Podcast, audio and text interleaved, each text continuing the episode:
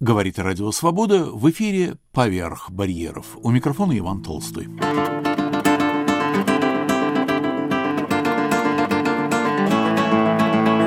Испания Дона Эрнеста – Различные образовательные и культурные центры Испании проводят в этом году конференции, посвященные Эрнесту Хемингуэю.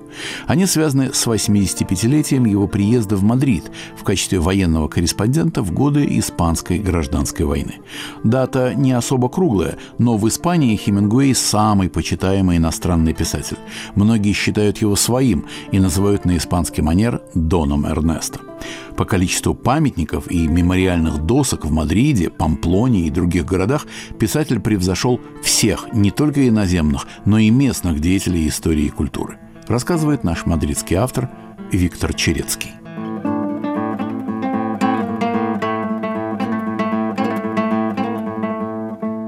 1937 году, когда в Испании уже бушевала гражданская война, Хемингуэй, к этому времени известный журналист и писатель, отправился в Мадрид в качестве военного корреспондента. Он работал на Североамериканскую газетную ассоциацию, а также выступал в качестве сценариста документального фильма «Земля Испании», который снимал голландский режиссер Йорис Ивенс. Дон Эрнесто был хорошо знаком с Испанией. Он посещал ее неоднократно с начала 20-х годов, бывал в разных уголках страны и имел много друзей-испанцев.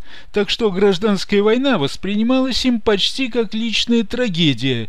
Симпатии были всецело на стороне республиканского правительства Народного фронта, а восставшие военные генерала Франко оценивались как фашисты, враги свободы. Позиция писателя отражалась и в его корреспонденциях, и в комментариях к кадрам обороны Мадрида в фильме Ивенса, который он озвучивал сам.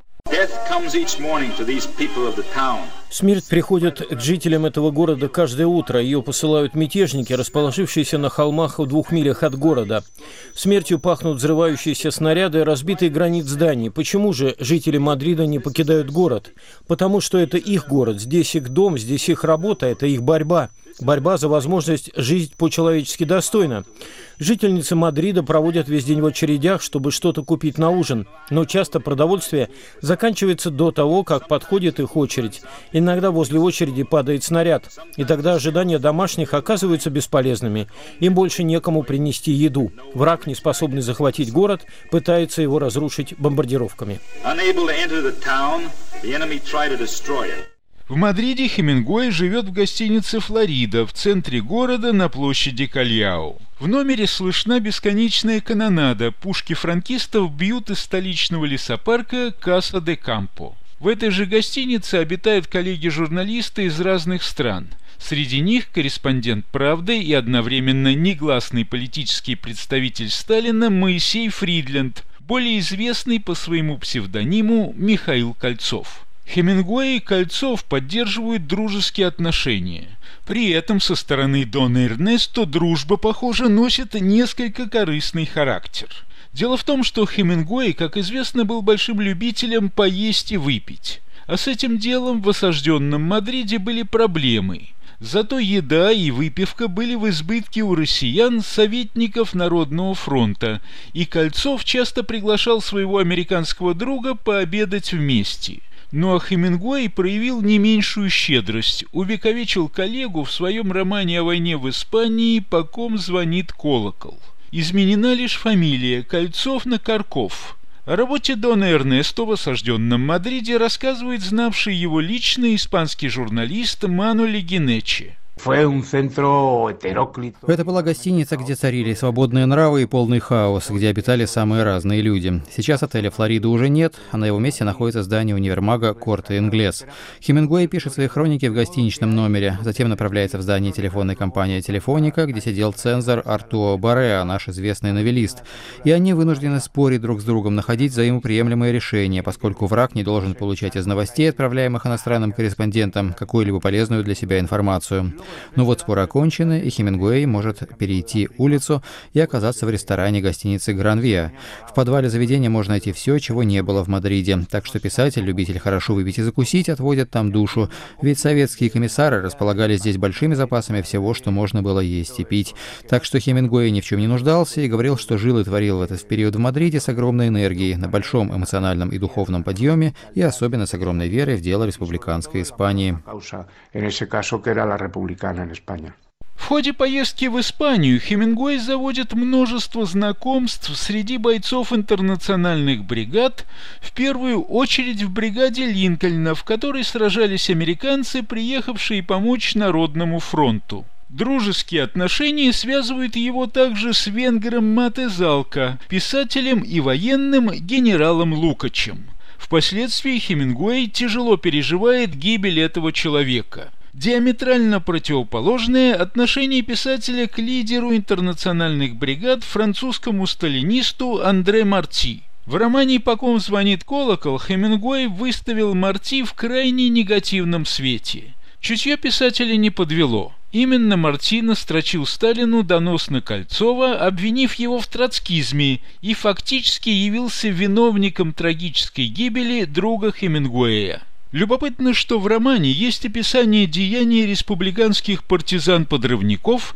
которыми руководил россиянин Илья Григорьевич Старинов, ставший позднее, в годы Отечественной войны, одним из главных организаторов диверсий с использованием мин в тылу немцев. В начале 80-х годов я беседовал на эту тему с самим Ильей Григорьевичем. Он вспоминал, что в его отряд Хемингуэй действительно приезжал, но поскольку советским военным специалистам встречаться с иностранными журналистами запрещалось, то с гостем общался один из бойцов отряда, американец по имени Алекс. Он и поведал своему земляку о делах подрывников.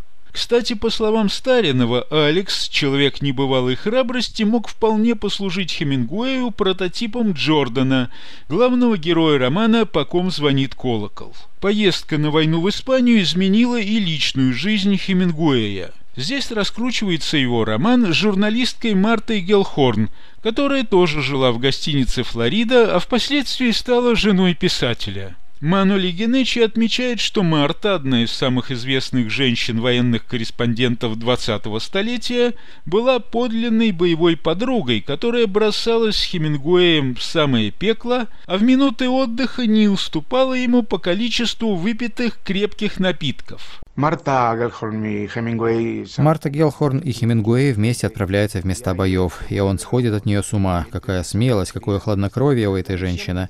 Правда, у этих влюбленных, у этих любовников очень разные понятия о войне. У Марта на первом месте гуманизм, идеология, вера в правое дело республиканцев.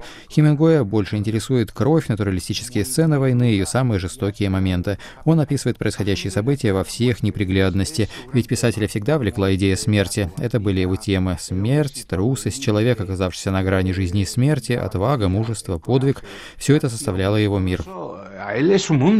В 1938 году Хемингуэй совершил еще две поездки в Испанию, стал свидетелем агонии Народного фронта, хотя его журналистские сообщения по-прежнему были полны оптимизма и веры в поражение франкистов. И лишь спустя годы после войны он напишет «Период борьбы 37 год, когда мы думали, что республика может победить, был самым счастливым в нашей жизни». Война была проиграна заранее, но в ходе борьбы нельзя признаваться в возможном поражении даже самому себе. Если признаешься, значит заранее окажешься разгромленным. Ведь известно, что тот, кто не признает свое поражение, продолжает бороться, в конце концов побеждает, разумеется, если не гибнет в борьбе. Многие литературоведы полагают, что в рассуждениях о гражданской войне звучит та же мысль Хемингуэя, что впоследствии была сформулирована в рассказе «Старик и море». Человек не для того создан, чтобы терпеть поражение, человека можно уничтожить, но нельзя победить. Между тем, некоторые исследователи отмечают, что в годы гражданской войны в Испании Хемингуэй политизировался, чем изменил самому себе. Писатель, всегда стоявший вне политики, воспевавший индивидуализм, героев-одиночек, не связанных с какой-либо идеологией, вдруг занял вполне конкретные позиции в поддержку испанских республиканцев, то есть красных. Известный американский литературный критик Эдмунд Вильсон даже назвал его сталинистом. С такой трактовкой не согласна исследовательница творчества Хемингуэя профессор Мария Сальседо. Он был либералом, он был бунтарем, он дорожил свободой. Конечно, он не был политиком, сторонником какой-либо партии, но он был идеалистом, как и многие люди того времени, сторонники Испанской Республики. Ему не нравился фашизм. Разумеется, он не был коммунистом, он был приверженцем свободы, как и многие из его соотечественников, тех, кто приехал в Испанию вместе с интернациональными бригадами, чтобы бороться за свободу. Это легко понять, если знаешь менталитет американцев. Там индивидуальная свобода человека превыше всего. Кроме того, война в Испании оценивалась многими интеллектуалами как первое столкновение с фашизмом в грядущей битве с этим злом, которой стала Вторая мировая война.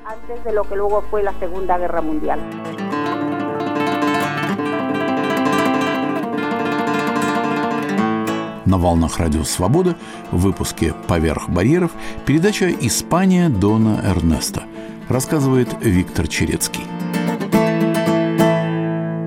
Критиков Хемингуэя, обвинявших его в левых политических пристрастиях, опровергает последующее творчество писателя, в первую очередь уже упомянутый роман «По ком звонит колокол». В нем автор поднимается над конфликтом и представляет войну лишь как трагедию, постигающую человечество. Отсюда и самая знаменитая цитата из его романа. «Нет человека, который был бы как остров сам по себе. Каждый человек есть часть материка, часть суши. И если волной снесет море береговой утес, меньше станет Европа. И также если смоет край мыса или разрушит замок твой или друга твоего. Смерть каждого человека умоляет и меня, ибо я един со всем человечеством. А потому не спрашивай, по ком звонит колокол, он звонит по тебе». После публикации романа тот же Эдмунд Вильсон говорит о кончине сталиниста из отеля «Флорида», которым Хемингуэй был в 1937 году, и возвращении Хемингуэя художника. А это сродни возвращению старого друга, отмечает критик. Однако это же произведение стоило Хемингуэю резкой критики со стороны испанских, французских и других леваков. Особенно им не нравилось описание злодеяний сторонников Народного фронта, хотя автор лишь слегка коснулся этой темы и не описал, к примеру, такую трагедию, как расстрел без суда и следствия осенью 1936 года тысяч представителей мадридской интеллигенции, заподозренных в симпатиях к генералу Франко. Впрочем, отношение Хемингуэя к Франку, к его мятежу и к установленному им после войны авторитарному режиму вовсе не изменилось. Он даже говорил, что ни за что не поедет в Испанию, пока там правят франкисты и в тюрьмах томятся политзаключенные. Однако писатель изменяет своему слову и едет в эту страну в 1953 году. Почему? Оказывается, его мучила ностальгия, ведь он считал Испанию своей второй родиной, искренне любил эту страну и мечтал вернуться. Почему именно Испанию? Ведь Хемингуэй, как известно, побывал во многих странах. О его особом отношении к Испании рассказывает Мария Сальседо. Испания для Хемингуэя – это страна ярких красок, бурного веселья и страстей, острых ощущений гостеприимных, жизнерадостных людей. Это страна полная разнообразия и контрастов. Иностранцев, приезжающих сюда, обычно поражает ярчайший солнечный свет. Хемингуэю, как неоднократно отмечали его биографы, нравился этот свет, это тепло, эти цвета. Испания была олицетворением жизненных сил, радости жизни, веселого застолья с прекрасными винами и едой едой.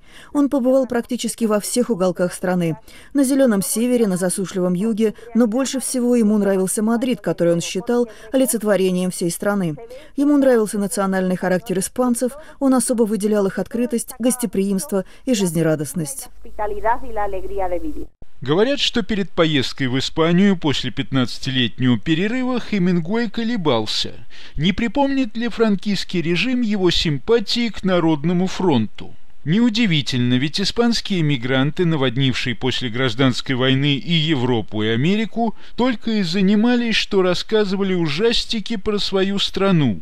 Там, где все запрещено, читать из иностранной литературы можно разве что «Майнкамф» Гитлера, а Франко по утрам лично пытает пойманных демократов, выкалывая им глаза и вырывая ногти. Манули Генечи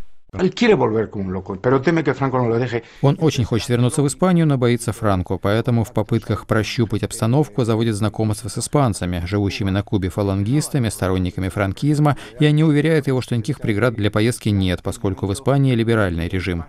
Хемингуэй усмехается, не верит. Тем не менее, через некоторое время писатель уже пересекает франко-испанскую границу. Он едет на итальянской машине шофером-итальянцем, и вот к ним подходит испанский пограничник, гражданский гвардеец. «Вы Хемингуэй?» – спрашивает спрашивает офицер, даже не попросив предъявить паспорт. «Ну все, сейчас арестуют», — подумал писатель и на всякий случай спросил, знает ли его испанец лично. «Нет», — ответил пограничник, — «но вы у нас очень популярный писатель, и я читал ваши книги. Добро пожаловать в Испанию». Хемингуэй ушам своим не верил, услышав подобное от офицера гражданской гвардии, считавшейся опорой фашистского режима. Правда, будучи любителем прихвастнуть, он впоследствии рассказывал друзьям, что бросил личный вызов Франку и пробрался в Испанию нелегально с огромным риском для жизни. На самом деле испанский режим был рад приезду Хемингуэя. Газеты ежедневно описывали испанские будни гениального писателя и американского друга Испании буквально каждый его шаг. И, разумеется, делалось это не потому, что Франко стал либералом, хотя уже не прибегал к массовым репрессиям, как это делал в первые годы своего правления. В начале 50-х режим всеми правдами и неправдами пытался преодолеть международную изоляцию, в которой оказался после Второй мировой войны. Франко даже выучил английский язык и лично записал обращение к мировой общественности, чтобы доказать, что он не такой плохой, как его описывают недруги. В пропагандистских целях была использована и поездка Хемингуэя, мол, видите, нас уже признает мировая интеллектуальная элита. Ну а писатель в это время наслаждался своим пребыванием в Испании и в первую очередь боем быков. С этой традицией он познакомился еще в 23 году, когда впервые приехал в Испанию. Познакомился и был буквально ошеломлен увиденным. О первой встрече Хемингуэя с Каридой в столице Навары Памплонии на ежегодном празднике в честь святого Фермина рассказывает его биограф Альфонсо Паломарес. Bajó a Pamplona y en Pamplona se quedó absolutamente deslumbrado. Памплона оставила у него ярчайшее впечатление. Он видел десятки молодых людей, по традиции бегущих на перегонки с быками, рога которых буквально упирались в спины участников забега. Эти опасные сцены, которые ставили людей на сантиметр между жизнью и смертью, повторялись каждое утро. Они завораживали Хемингуэя, как и представлявшийся ему крайне опасным поединок Тореадора с быком. На первых порах, когда он еще мало разбирался в кориде, ему нравились игры с плащом капоты, а потом, по его признанию, и работа Матадора с мулетой и шпагой перед завершающей стадией поединка. Хемингуэй погрузился в мир Памплоны, кориды и навсегда остался в этом увлекательном мире. Y se quedaría para siempre a vivir en él.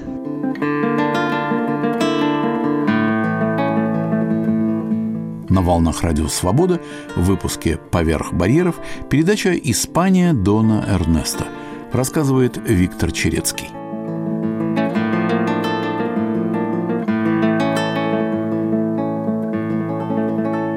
Из биографии Хемингуэя, из свидетельств знавших его людей, известно, что писатель главным образом в силу своего беспокойного характера и жизненной философии постоянно жаждал острых ощущений и рискованных авантюр.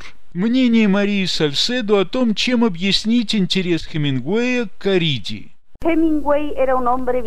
Хемингуэй был человеком жизнелюбивым, эмоциональным, с сильными страстями. Он всю жизнь был таким. Игру страстей он увидел в бое быков. Искусство, поединок почти на равных между двумя живыми существами, человеком и быком, единоборство на грани жизни и смерти, борьба, основанная на правилах. Интерес к бою быков и эмоции, которые он вызывает, бывает трудно понять людям, далеким от Испании. Но Хемингуэй мог разделить нашу любовь и нашу страсть к этой борьбе, к искусству, к кориды.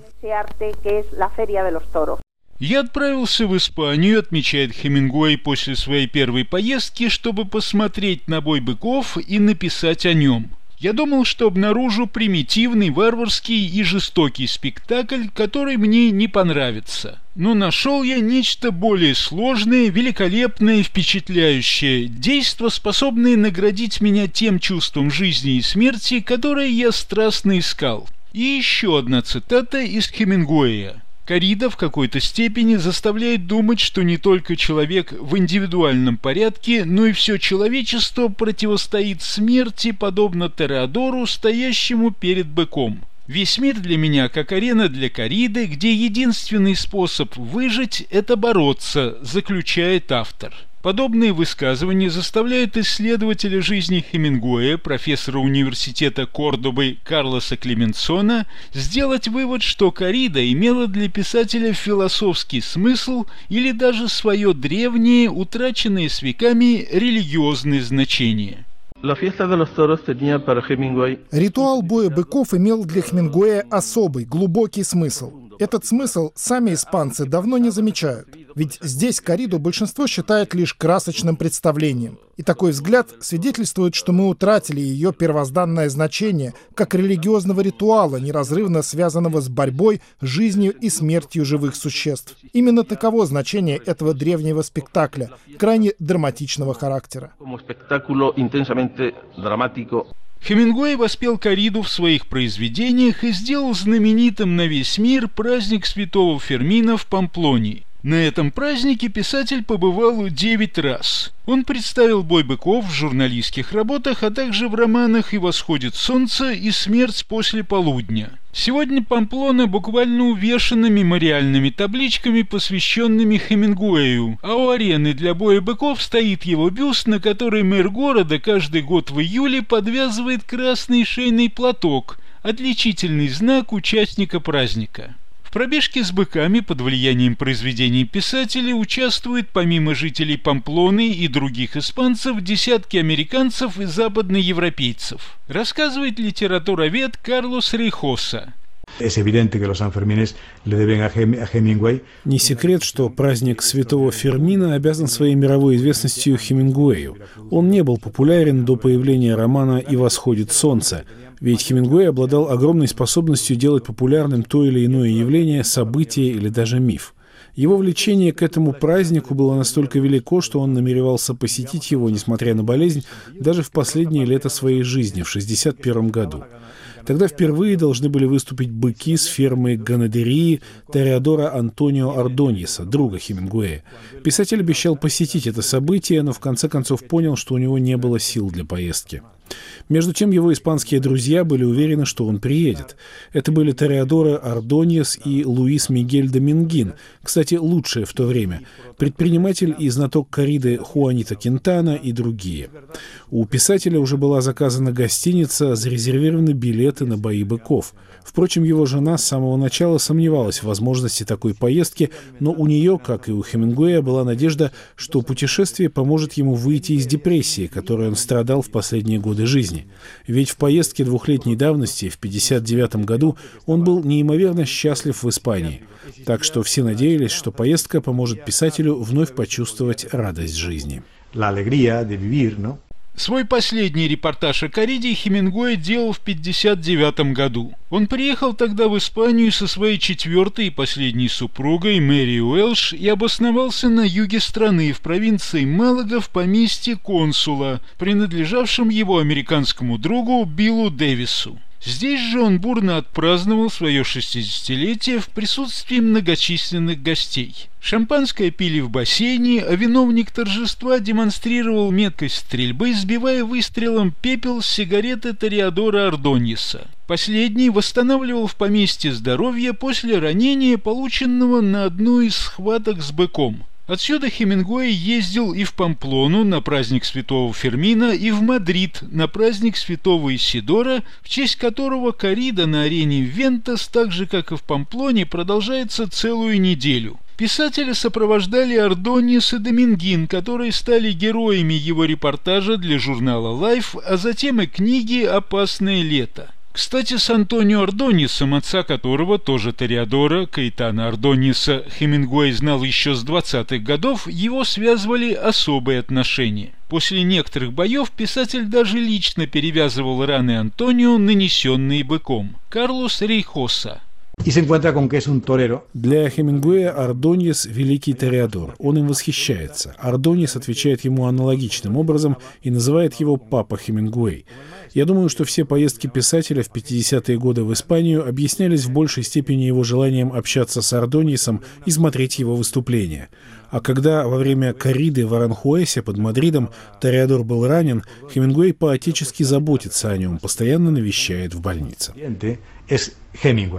Известно, что Хемингуэй помимо корриды был любителем и испанского вина, и испанской кухни. В Мадриде памятной табличкой в честь писателя отмечен коктейль-бар Чикоты на центральном проспекте Гранвия, где писатель, по словам местной администрации, предпочитал коктейль под названием «Двойной папа» с двумя частями рома с вишневым ликером Мараскино и соком грейпфрута. В баре его порой сопровождала переехавшая жить в Испанию голливудская звезда Ава Гарднер, которую связывали с писателем дружеские отношения. Столик Хемингуэя есть в немецкой пивной на площади Святой Анны и в ресторане «Калихон», расположенном в одном из переулков исторической части города. Там писатель обедал во времена гражданской войны. На площади Святой Анны есть и ресторан Вилья Росса, где по вечерам исполняется фламенко с пением и танцами. Хемингуэй посещал это заведение, поскольку был почитателем фламенко.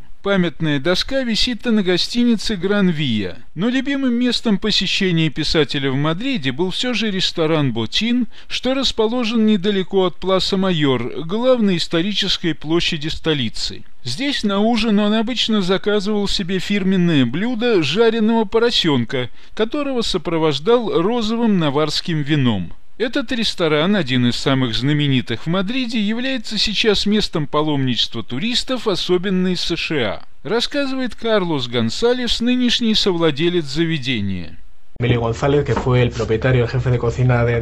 Эмилио Гонсалес, мой дед, был владельцем и шеф-поваром Ботина. Он подружился с Хемингуэем, когда тот приезжал в Мадрид в 50-е годы.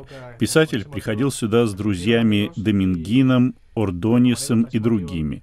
Однажды Хемингуэй пошел на кухню и попытался самостоятельно приготовить плов паэлью. У него ничего не получилось, и дед сказал ему, «Паэлью буду готовить я, а тебе, Дон Эрнесто, лучше заниматься литературой». Хемингуэй Дон Эрнесто был похоронен 7 июля 1961 года в американском городе Кетчум после того, как покончил жизнь самоубийством. 7 июля – день святого Фермина, когда по традиции начинается ежегодный праздник в Памплонии. Совпадение – испанцы верят в провидение и в то, что великого американца можно вполне считать своим испанским писателем.